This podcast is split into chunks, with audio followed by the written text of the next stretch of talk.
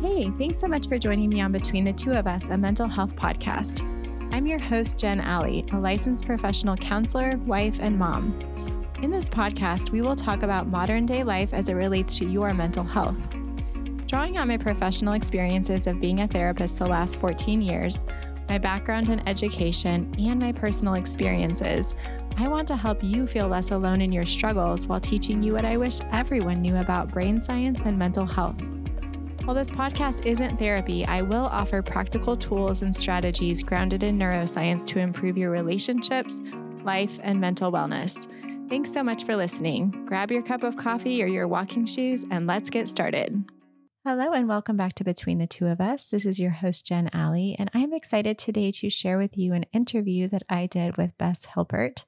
She is an amazing person and the author of Finding I, A Journey of Repair.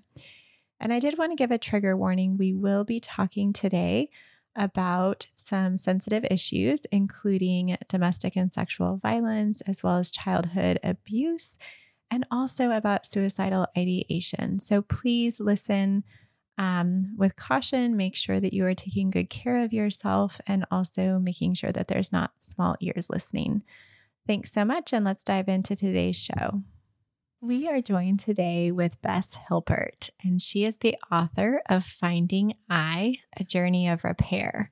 And so we're so glad to have you with us, and we're so grateful that you're sharing your story with us today. Thank you, Jen. I'm honored to be here. Thank you. Oh, of course. So, Bess, I wondered first if you could just tell us a little bit about yourself and about who kind of the I that you feel like you are now? Like, who are you? And just tell us a little bit about what you do and and then we're going to get into kind of also and if you want to share this now too about why you wrote this book. Um, thank you. Um, first of all i'm a wife i'm a mother and a grandmother. I'm a swim coach. Um, i'm an author and a writer. And i'm a soul just trying to get it right. Mm-hmm. I wrote Finding I uh, as a result of an urging in my heart, a voice that kept asking me to tell my story, to open the door for other people um, who may have experienced adverse childhood experiences, childhood trauma in any form, a door for them to begin to see themselves in my story and not feel so alone. Yeah, absolutely. And Bess for those of our listeners who don't know, can you tell us what ACEs or what what you know what those are? Those adverse childhood experiences. Um, Dr. Vincent Felitti and Dr. Robert Anda um, did a study in the 80s th- with um, Kaiser Permanente, and it was a 20 year study. And they developed this questionnaire, um, the Adverse Childhood Experiences Questionnaire. And it's 10 questions. And it queries whether or not you experienced childhood sexual abuse, physical abuse, emotional abuse, neglect in any of those forms, if there was drug use in the house, if anyone was incarcerated, if your parents um, were divorced or separated, all of these various different things um, causing trauma. Um, I'm an eight out of 10 on the ACEs scale, but they've also over time demonstrated that people who have experienced childhood trauma suffer greatly throughout their life with mental health issues as well as physical ailments. You know, they've linked it now with cancer and heart disease and asthma and autoimmune diseases. So, not holding it in and being able to share is very important in one's healing process. Yeah, I'd love to hear about what your experience has been like as you've, I know you've had a lot of therapy over the years, you've done a lot of different things to work toward healing, but what has, what was writing the book like? And also, what has it been like to have the book out and you write a newsletter? And what is it like to share your story? Mm, that's a wonderful question. Thank you. I believe that through the writing of Finding I and all the research that went into it, I did begin to experience a level of healing that I had not been able to experience before. There is so much more that we know now about the neurobiology of trauma and its effects on children that was not available as I was growing up and moved into adulthood. So I learned a lot, and through that, uh, also tried new therapies and have found healing. But I think that at the end of the day, as they say, having shared my story and then making it safe for other people to share their story with me, I have found the most profound sense of safety where I would be in a social situation and it would be the, the only thing I really could do would be to disassociate. Yeah, of course.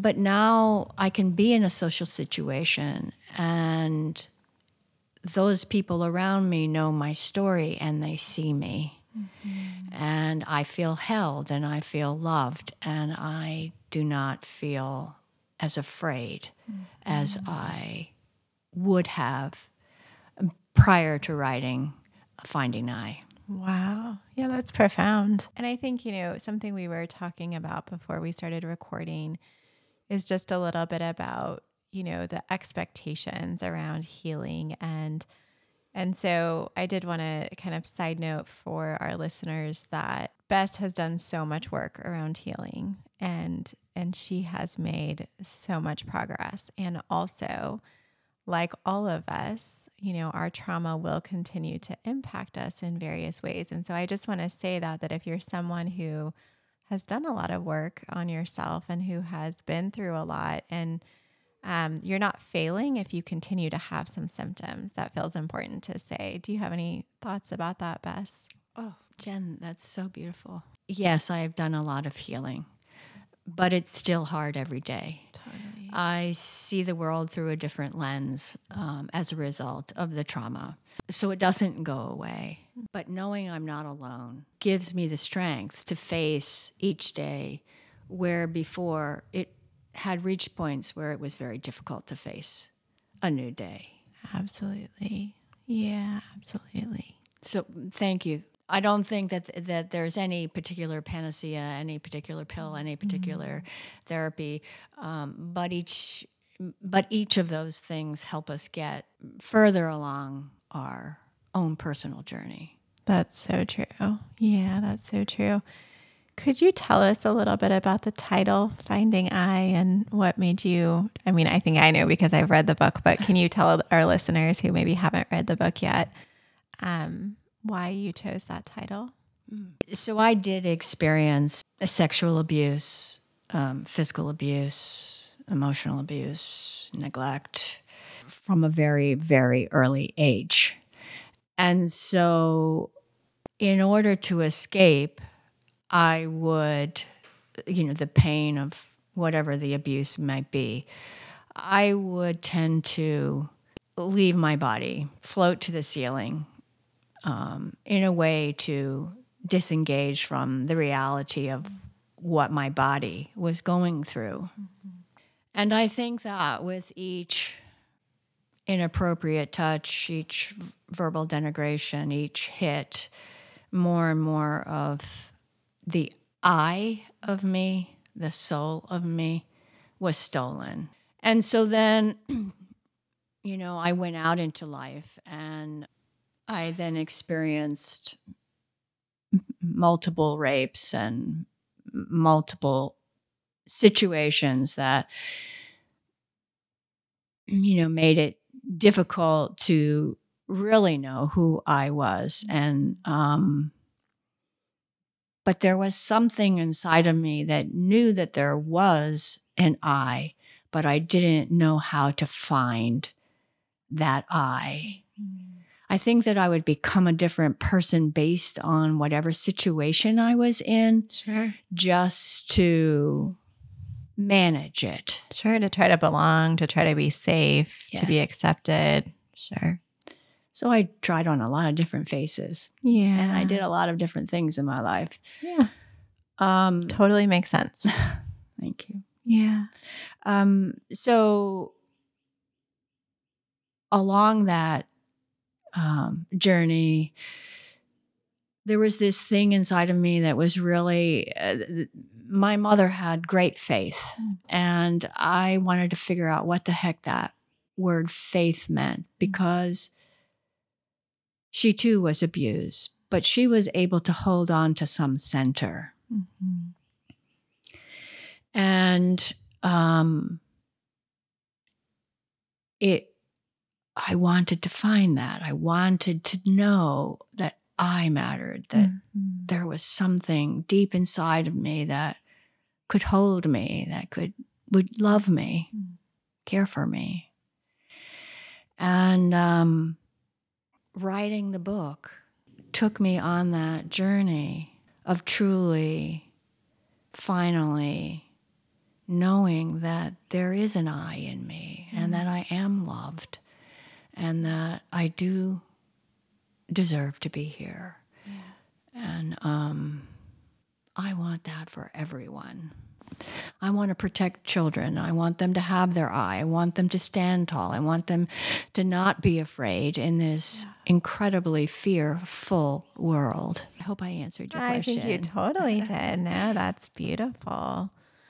So you mentioned your mom, and I started making a list when I was reading um, the book of, you know, Bonnie Badenoch. I don't know if you're familiar with Bonnie Badenoch. She is one of my mentors, um, and I've trained with her, and she wrote The Heart of Trauma, and um, she also does a lot of kind of neuroscience and then training therapists and one of the things she talks about is nurturing pairs and then also wounded pairs. And so we have within us these different experiences, and you have a lot of them, a lot of wounding parts, you know, different experiences that live inside of your body and your mind, you know, from all these different really painful experiences. And you also have these really nurturing pairs and nurturing things that gave you life and that have helped you along the way. And so one of them is your mom. Do you want to tell us a little bit about your mom? Mm. I believe that my mom was a saint. she loved everyone. She just operated and came from a place of love. I am one of 13 children, and every single one of my siblings felt as if they were the most important person when they were with my mother. Um, in the last final years of my mother's life, uh, she had Alzheimer's, and even when it came to the point where she didn't know any one of us, she just loved us all the same. And she truly was a woman of deep, deep faith, and not of many words, but tremendous love and deep faith. And I am sure that that is what kept me alive and kept me going when I didn't know if I could keep going. Yeah, absolutely. There were also, it seems like a lot of other um, things, including exercise and include, you know, including um, playing basketball from the time you were young. You talked about Christine. So I don't, I have a whole list of things that you talked about, but I wonder if there's any that kind of stand out to you of other things that have really, you know, helped you to survive the trauma that you experienced throughout your life. Well, movement, without question, movement um, has played and continues to play a critical role in uh, my being able to self regulate. Um, long before I even knew what that word meant and that my nervous system was so out of whack. Um, like you said, when I was young, I played uh, little hoops basketball. Um, I ran. I became a marathoner, an ultra marathoner, and uh, until I could no longer run due to some physical issues.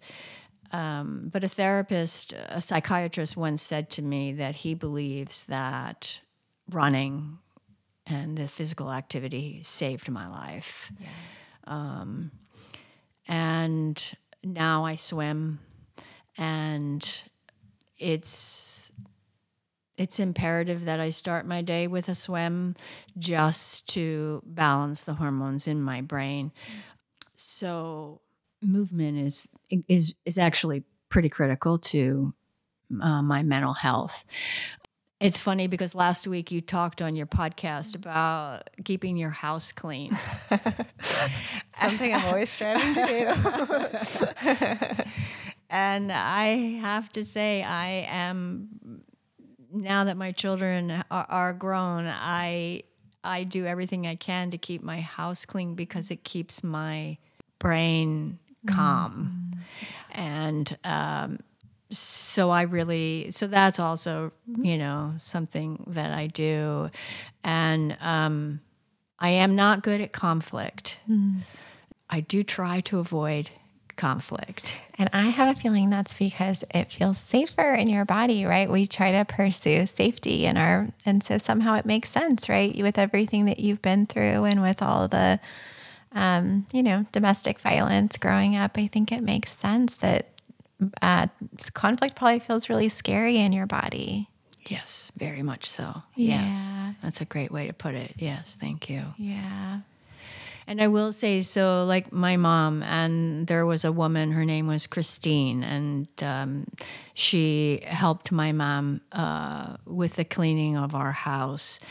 She made me feel safe. She would hold me, she would get me, she would rock me mm. when no one else would. Mm. Um, and then when I went out into the world, there was a, a, a man, his name was Sugar Bear, mm. and he made me feel safe when my world truly was not safe and I was living on the street or mm-hmm. in an apartment with no front door. And, um, but he would come and he would sleep at my house in a chair just to make sure that I knew that I was safe. Mm-hmm. I will forever be grateful to Sugar Bear and to Christine yeah. for all they did for me. Mm-hmm. And then, of course, meeting my husband Ed and learning mm-hmm that I am lovable. Yes. That's a beautiful story. Do you want to share about how you met your Nordic man? in one of my lives, in one of my jobs, I was an exercise physiologist, and um, I had a a business in Los Angeles and New York, which I closed down to go back to school um, in hopes of getting an MD, PhD in a field at that time called psychoneuroimmunology, um, which deals with how our emotions affect the neurotransmitters in our brain and thus influence our immune system. Mm. So while I was at university, I also still had to work. And so I was teaching classes at a local gym. And uh, one day after um, I finished my class. I was on a stairmaster, and my some of the people that took my class were on stairmasters next to me, and there was this man that always came at lunch and used a NordicTrack. But they were shooting a commercial that day, and the NordicTrack was commandeered, and um, this gentleman walked past the stairmasters and all of my clients from my class were like egging me on to speak to him so all i did was say no NordicTrack today to this man passing by and that man just took the bait and was talking to me and talking to me and talking to me and talking to me and um, he asked me out, and um, it was a long road, but mm-hmm. um, it was a beautiful road. And he taught me about love, and he taught me about friendship, mm-hmm. and he saw me, and he got me, and he he held me, and he made me feel safe. Yeah, yeah. And he still, 33 years later, makes me feel safe. Mm, that's beautiful. Yeah, it makes me think about you wrote about this a little bit, but how we get hurt in the context of relationships, and also so much healing happens in the context of relationships as well. Yes. I think that um, relationship is key at all points of our life. Um, I shared in this week's newsletter about um, our newly adopted grandson, and he was abandoned at birth. Mm-hmm. And the serious effects because it's our attachments, mm-hmm. you know, our early attachments that help us be able to um, set us up for our development and our ability to be in relationship in our lives. And that little baby, when my son and his wife got him over two weeks after he had been born, he for, for it's a miracle that he's alive. You know, he no longer cried because nobody heard his cries. Yeah. He didn't know what touch was. Nobody had ever given him a warm bottle of milk, let alone a warm breast. Mm-hmm. And um, even my husband and I, when we would babysit for him on the in the early days, he had true attachment issues and deep, deep, deep fears. Yeah, of course. And so, but the power of relationship and the power of love that they have poured into it is just a perfect example of how important it is for our for us as parents to truly pour unconditional love into our children. Yeah. Do you want to talk more about parenting? Does that feel does this feel like a good time to talk more about parenting or about your journey with your own children? Um, I'd be happy to. Um, we have three boys, and my intention when writing Finding I was not only to share my story in hopes that it opened the door for other people, but also to shed light on the long term transgenerational effects of childhood abuse. And because I am a person who experienced childhood trauma, I did carry it forward. Mm-hmm. And I have three beautiful, beautiful sons but they too struggle with various different anxiety issues or and more than that because it can show up in this in the most interesting ways. I think I, I, I was a wonderful parent there's no question about it. I mean i wanted to do everything that my parents had not done. Um, yeah, I mean, as a side note to that, when I read your story, I mean, you're remarkable. You have such an interesting story and you've done so many things. And I could just tell from the way that you write about parenting and about your boys just how much love you have for them and how good you were to them. And you write about playing with them and being their mom. And so I was struck by the contrast of how you parented versus how you were parented because I know that takes a lot of intentionality in order to be able to do that. Thank you. Yes. They were everything to me. I promised they when each one was born it was my promise to them that they would be seen, they would be held, I would be there. I think that what I wonder is because I do tend to be fearful Maybe I held their hand too tight. Maybe I didn't let them jump off that branch that they should have been able to jump off that branch. I wish that I could take away any all of their struggles. I wish I could I could I wish I could heal their their own brokenness. But you know, it is it is never Jen, it's never too late because I will share with you and I don't know we have been given opportunity, an opportunity as parents of sons that are out in the world that have their own struggles mm. to love them unconditionally when their journey is very hard. Yeah. And it is incredible for us to witness mm what providing that deep compassion, that deep empathy, that just being there. Yeah. How it helps them continue to move forward fearlessly, you know, in in spite of the things that you know that they may be going through. They they know that we are there. And they can always depend on the fact that we are there. And so I guess that's a continuation of what I tried to give them as children. Mm. Um, but the job never ends. Yeah. It's not a but, it's and the job never ends. And mm. we as parents can have profound effects on our children, even when they are out of the house, yeah. married, have their own children, great careers.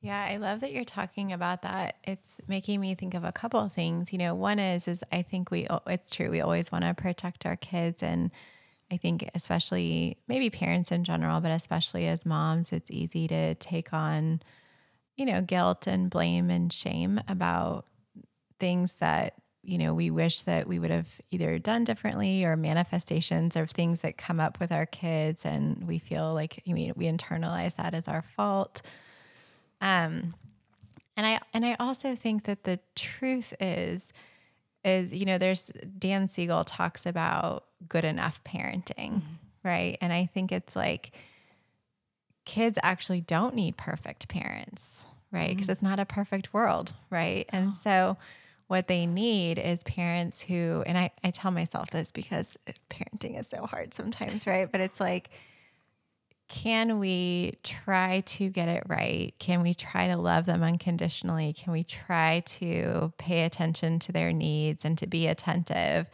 And also, when we get it wrong, you know, can we repair with them and can we mm. um, apologize? And, you know, and, and that's actually what they need because in their real lives outside of our house, or not that this isn't real life, but in their, their lives outside of our house, it's like things are going to happen. Conflict will happen stuff will happen in their lives. And um and we can't protect them from all that, but we can, I think, you know, teach them about repair, teach them about, you know, moving through hard situations and hard things and and so, you know, I think in a really beautiful way, you're modeling to your sons, right, what the healing journey can look like. And I think everyone has to go through that to some degree. You know, everyone has to go through some version. Hopefully not. You know, I know you've been through so, so much. Um, but I think everyone has to come to like finding themselves and um, and even our kids have to go through that process. And so I love what you're saying though too. Dan Siegel also talks about just like, you know, attachment and healing being possible throughout the lifespan and that we can always become closer. We can always work on ourselves and work on our relationships. Oh, I love that. Thank you. Yeah, well, you've done a beautiful job with that. I mean, I think that was something I really was touched by throughout the book, too. And, you know, I do want to say maybe to our listeners that your experience might not be just like this, and that's okay, too. But one of the things that Bess talks about is she has so much. Um, I don't know, you have you were a person of a lot of like spirituality and um I don't know if you would call it faith but yeah, spirituality and, you know, connectedness. And it feels like you really worked hard at healing some of the relationships from early on in your life with your dad and with your siblings.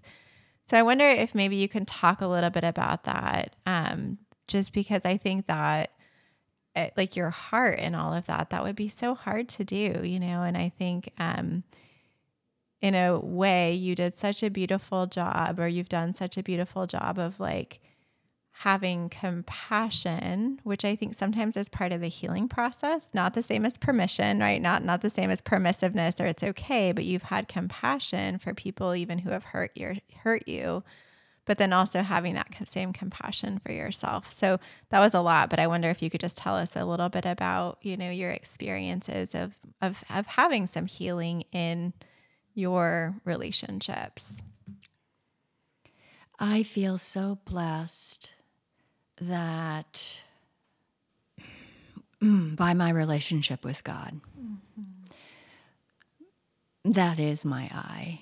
Mm-hmm. Um, it was a long journey to find, I find God and know that He exists or she exists within me. And it is that relationship that I am able now to sit across from you and know that and see your spirit inside of you. And it was that grace that allowed me one day to be able to see my father as the man as that he is as the child of God that he was that the mm-hmm. spirit that he was and it was in that moment that allowed me to let go of all of the pain of the past and embrace the moment of being with him. And if I had not been able to do that, I would not have had the joy and the blessing of the last three years of his life and got to know him mm. And care for him and find peace inside of myself. And I think that the saying that hurt people hurt people Yeah. is true. So it doesn't mean that that hurt person is a bad person. Hmm. They may have done hurtful things, mm-hmm. but were they hurt as well? Yeah. And so with my siblings, I just open was able to open my heart and see them for who they are and love them. Mm-hmm. It just, for me it just the forgiving was easy. Yeah.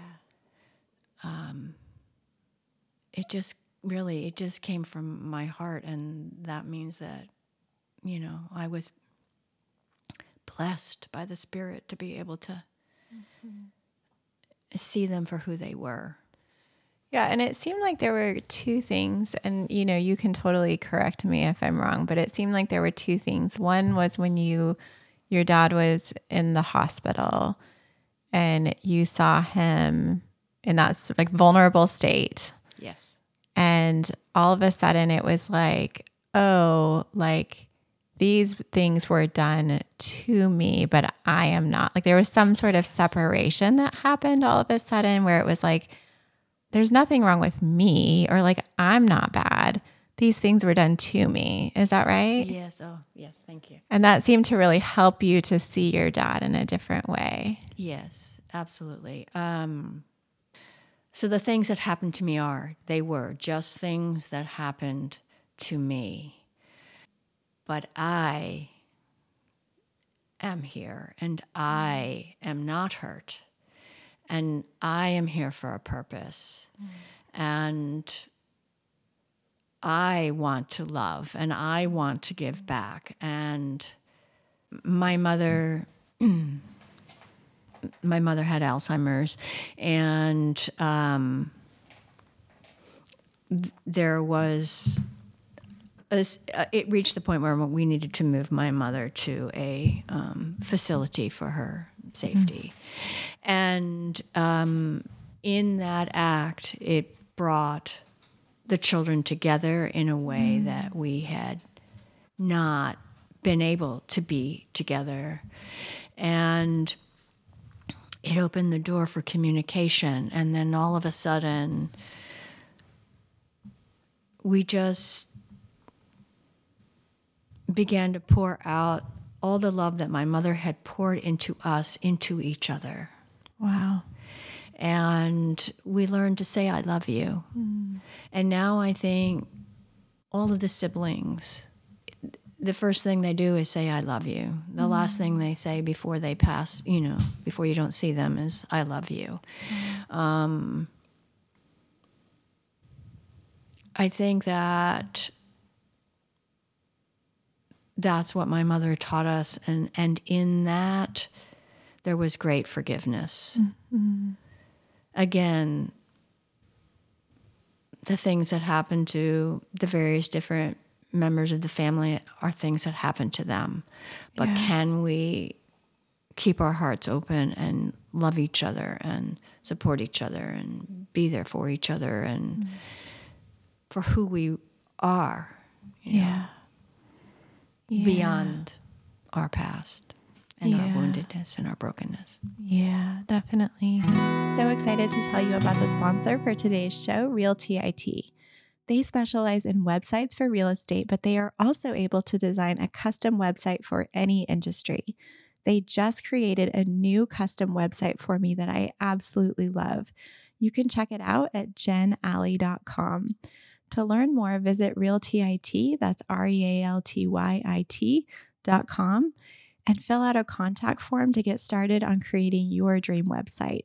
I will link Realty IT as well as my own new website in the show notes so you can check it out. Now back to the show. In a way, you when I read your book, it felt like you have like this sort of like, I mean, of course, you talk about the desire and the need, the biological need that we have to belong and to be a part of, and how that felt like you didn't have that for a really long time. And it also feels like there was a part of you that has always just been seeking that. And even like you're very much a peacemaker, you know, like going and taking care of your dad despite everything, right? And then even it seems like you're you've been a bridge in a lot of ways even with your siblings. Does that feel right to you that you seem to ha- I mean you seem to have just this like gift Mm. Or this way of being that you know you emanate love. Mm, thank you. Oh, I'm I'm deeply touched. I am deeply grateful for your words. Um, I, it, I think it's just something in me. And Maybe it was just maybe it's the little girl who wanted so desperately to be loved, and uh, now I can love everybody because I am loved. It's beautiful. Um, So, Bess, one of the things that you talk about in the book that I think is important because this seems really common to me from, you know, as a trauma therapist, working with survivors of all kinds of different trauma and abuse, um, is this internalized shame and this sense of like there's something wrong with me or there's something bad about me. You talk about your earlier experiences of feeling like God would never, will never love me. Um, and even like demons that were alive in your mind to make you feel less than or add to your self doubt. And, you know, just like an internalized sense of not feeling worthy. Um, and that feels important. I mean, I think everyone experiences shame, but it does feel particularly important to talk about with trauma that that is a very common experience for survivors to have that. So I just wondered like where how you how that feels to you today. I mean, you definitely have already talked about how you feel like you've transitioned into a sense of like God loves me and I am love. But I just wonder about, you know, the anxieties, the demons that you talk about, how you feel toward yourself, and um, just whatever you feel comfortable sharing about how that feels today. That's a wonderful question. Uh, it's actually a really important question. The trauma has truly affected, as I said earlier, the way that I view life. If someone doesn't respond to a text, I think I've done something wrong. Yeah. Like a hypervigilance. Yes, um, constantly. Um, if I'm going to swim, I am sure that I'm going to fail. If my son doesn't respond to a phone call, he doesn't love me anymore. Yeah. I, I'm uh, constantly feeling as if I am not good enough. Yeah. And, you know, it will make me shake physically. sure. if I know that I have a social engagement, uh, my I will get sores on my tongue because I'm afraid mm-hmm. that I'm going to have to say something, mm-hmm. talk to people. Mm-hmm. I am constantly thinking that somebody's going to find out that I'm a fake, Yeah. that I'm not worthy, Yeah. that I shouldn't shouldn't be here, you know. I'm never good enough, no matter how hard I I try. Mm. So those demons still live full time in me.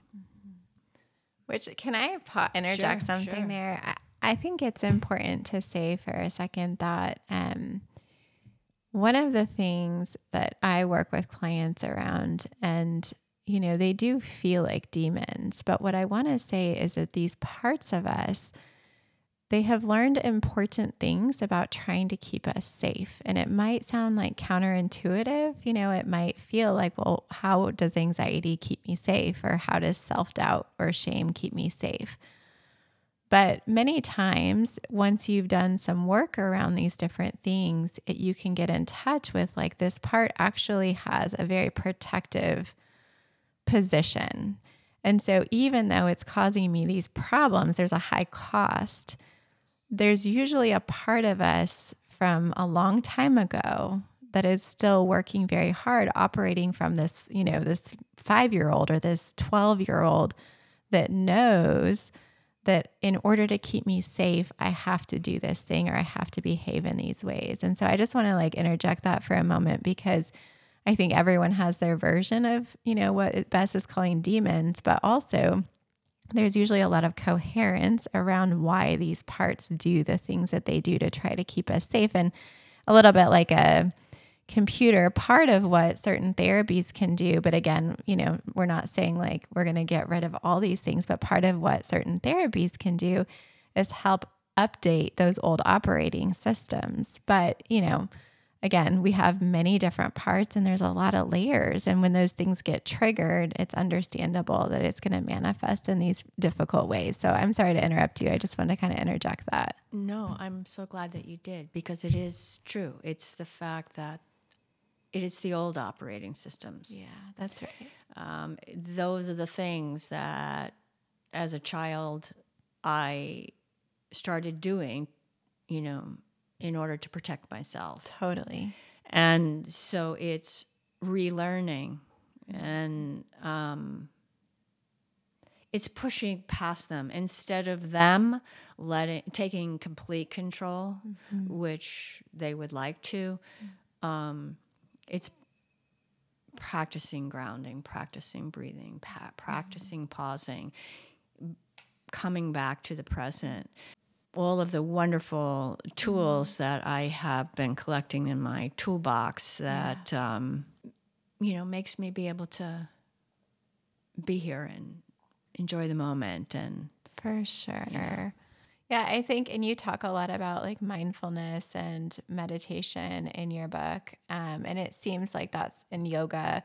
And I, I want to say too that like that's an example where what Bess is talking about is, you know, even when we have this like voice that comes up that says like we're not good enough, is like instead of operating from that position, can we notice that that's just a part of us that like has this old knowing and it's trying to protect us. And if we can get curious and we can kind of separate from it, we do get to have a lot more, I don't know what the word is, but a lot more ability to choose what the next step is, right? Instead of being kind of hijacked by that part. And we can't always do it. Sometimes we're going to be hijacked by the anxiety or by the shame, and that's normal too. oh that's absolutely that's absolutely right Yeah. So, Bess, there were a lot of other things while we're on the topic of demons that you have experienced as a result of all the trauma, including and having issue, you know, trouble with bulimia and nightmares and night terrors, feeling like there's arms grabbing you, right? Even small, strong smells that awake us. We know that, you know, trauma lives in our body. And so, and it lives in our neural networks. And so, these these networks get touched and awakened. And then you know as a consequence having things like depression anxiety addiction bulimia fear of intimacy and, and, an- and an inability to trust. And i just bring all that just to ask you a little bit about your experience with those things, but also for our listeners to normalize that these are symptoms of trauma, right? There, this is what happens in our bodies as it tries to make sense of the, you know, horrors that many people experience in childhood and even through adulthood. So, do you want to talk about a little bit about any of those things that stand out to you, just about the things that you've had to struggle with? I am a perfect case of childhood trauma. All the things that they, um, the neuroscientists and behavioral health scientists um, today have gleaned um, the deep physical ramifications of um, childhood abuse. I did. I uh, I struggled with um, body dysmorphia uh, surely when I look in the mirror, I see a fat person, not the person that I am. I struggled with bulimia. I struggled with addiction. Um, I struggled. I I experienced cancer scare. Yeah. And of course, depression and suicide ideation and night terrors. I still greatly struggle with night terrors it does live in your body. Yeah. And it is, um, I think it was Dr. Bruce Perry who coined the frame, uh, the, the phrase, you know, instead of what's the matter with you, what happened to you? That's right. And I think that these were all signs, but I did not know that they were signs. I did not know that it was the way my body was crying out for help. So if anyone listening, you know, has been hurt in their past and are experiencing any of these real life issues, it could be a result of uh, early childhood trauma. Yeah. Yeah. And it feels important to say there that, you know, a lot of times people compare trauma and suffering and, um, you know, particularly in this situation, we're talking to someone who experienced so much trauma.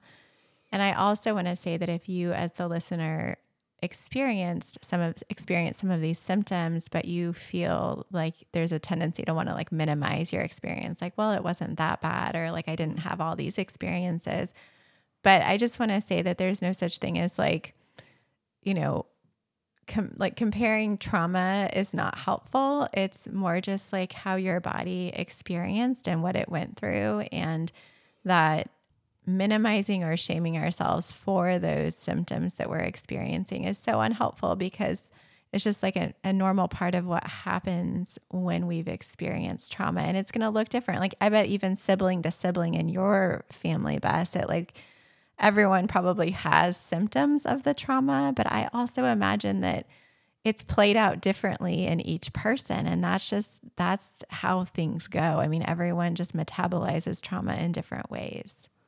That, that's very important because yes, I did experience a lot of uh, childhood abuse, but that's my story. And each person's story is their own and it is real and it is valid. Mm. And maybe you were you know, bullied and but the damage that it has done to you is you know important you know mm-hmm. and um, not to be minimized as you said because we live in a very insensitive world mm-hmm. and um, you know trauma can happen mm-hmm. and come at you in places that you did not expect mm.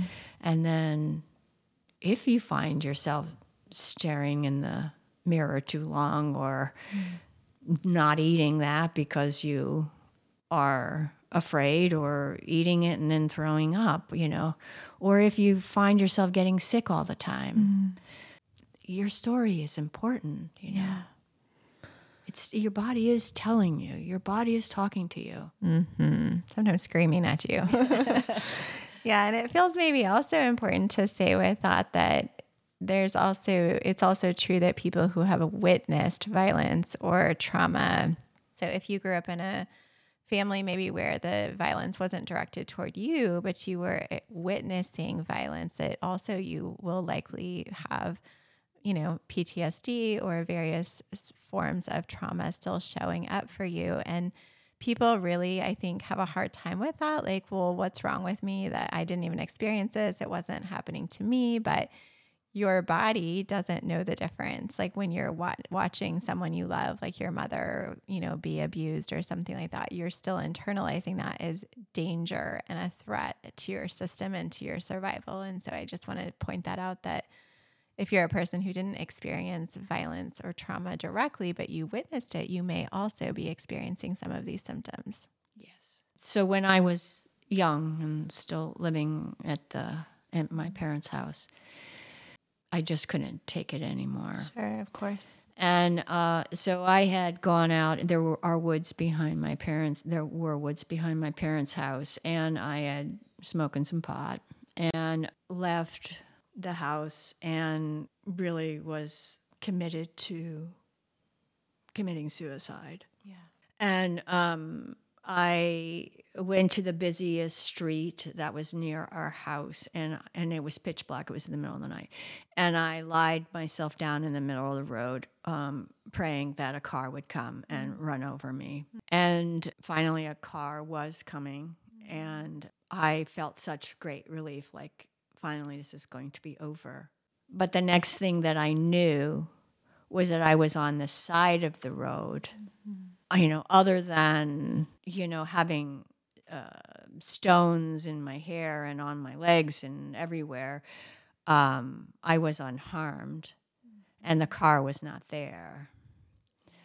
And I got up and I went back home and showered. And when I went to school the next day, the the priest who was teaching religion class took us outside to uh, just to have class outside. It was a beautiful spring day, and he started talking about God and God living in us and around us and in the flowers and the trees and the sky and and sent us off into nature to have our own personal experience of God. And I was alone and I was sitting on a tree stump and took my shoes off and put them in these pines. And there was a breeze that went across my cheek.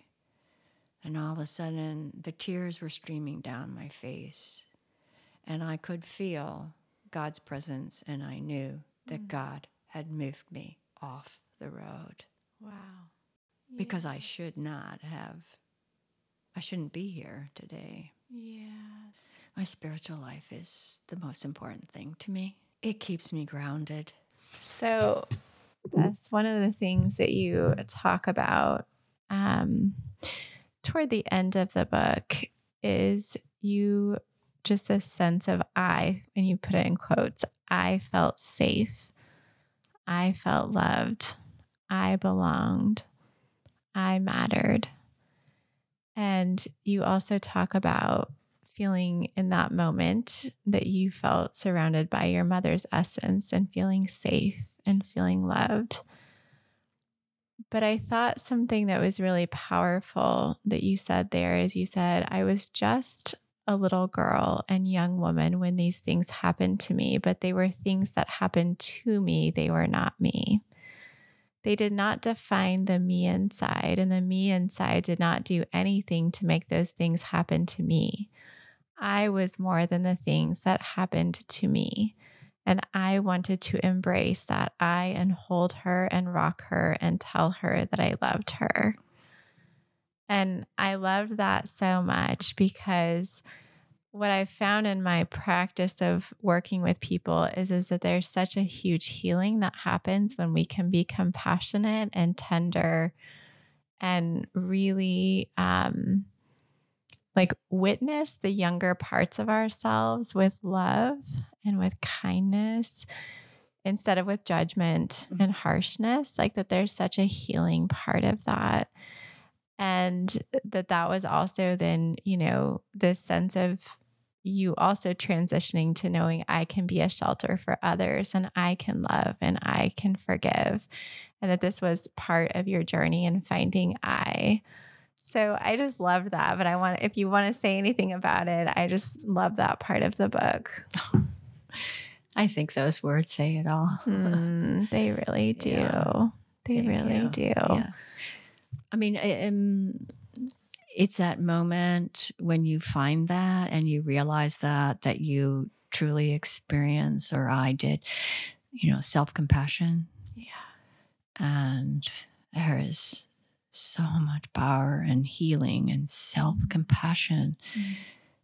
Because as a you know survivor of childhood abuse, Mm. loving yourself is not top on the priority list, and so that's a very important step in healing, in in, in being able to move forward. Mm-hmm. Yeah. Is there, so for our listener who maybe resonates in some ways with your story or is just like, I don't even know who I am and this mm-hmm. feels daunting and scary, you know, I'm wondering, is there any advice you would give them or anything you would want to tell them if you were with them? It's okay to share your story. You will learn that you are not alone. I have been surprised by the men and women who have come forward and shared with me their stories. They're all different. Mm.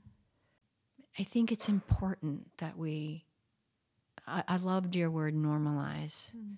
our experiences so that we don't feel alone and, and, and we don't get sick unnecessarily that um, you know we can stop this cycle mm.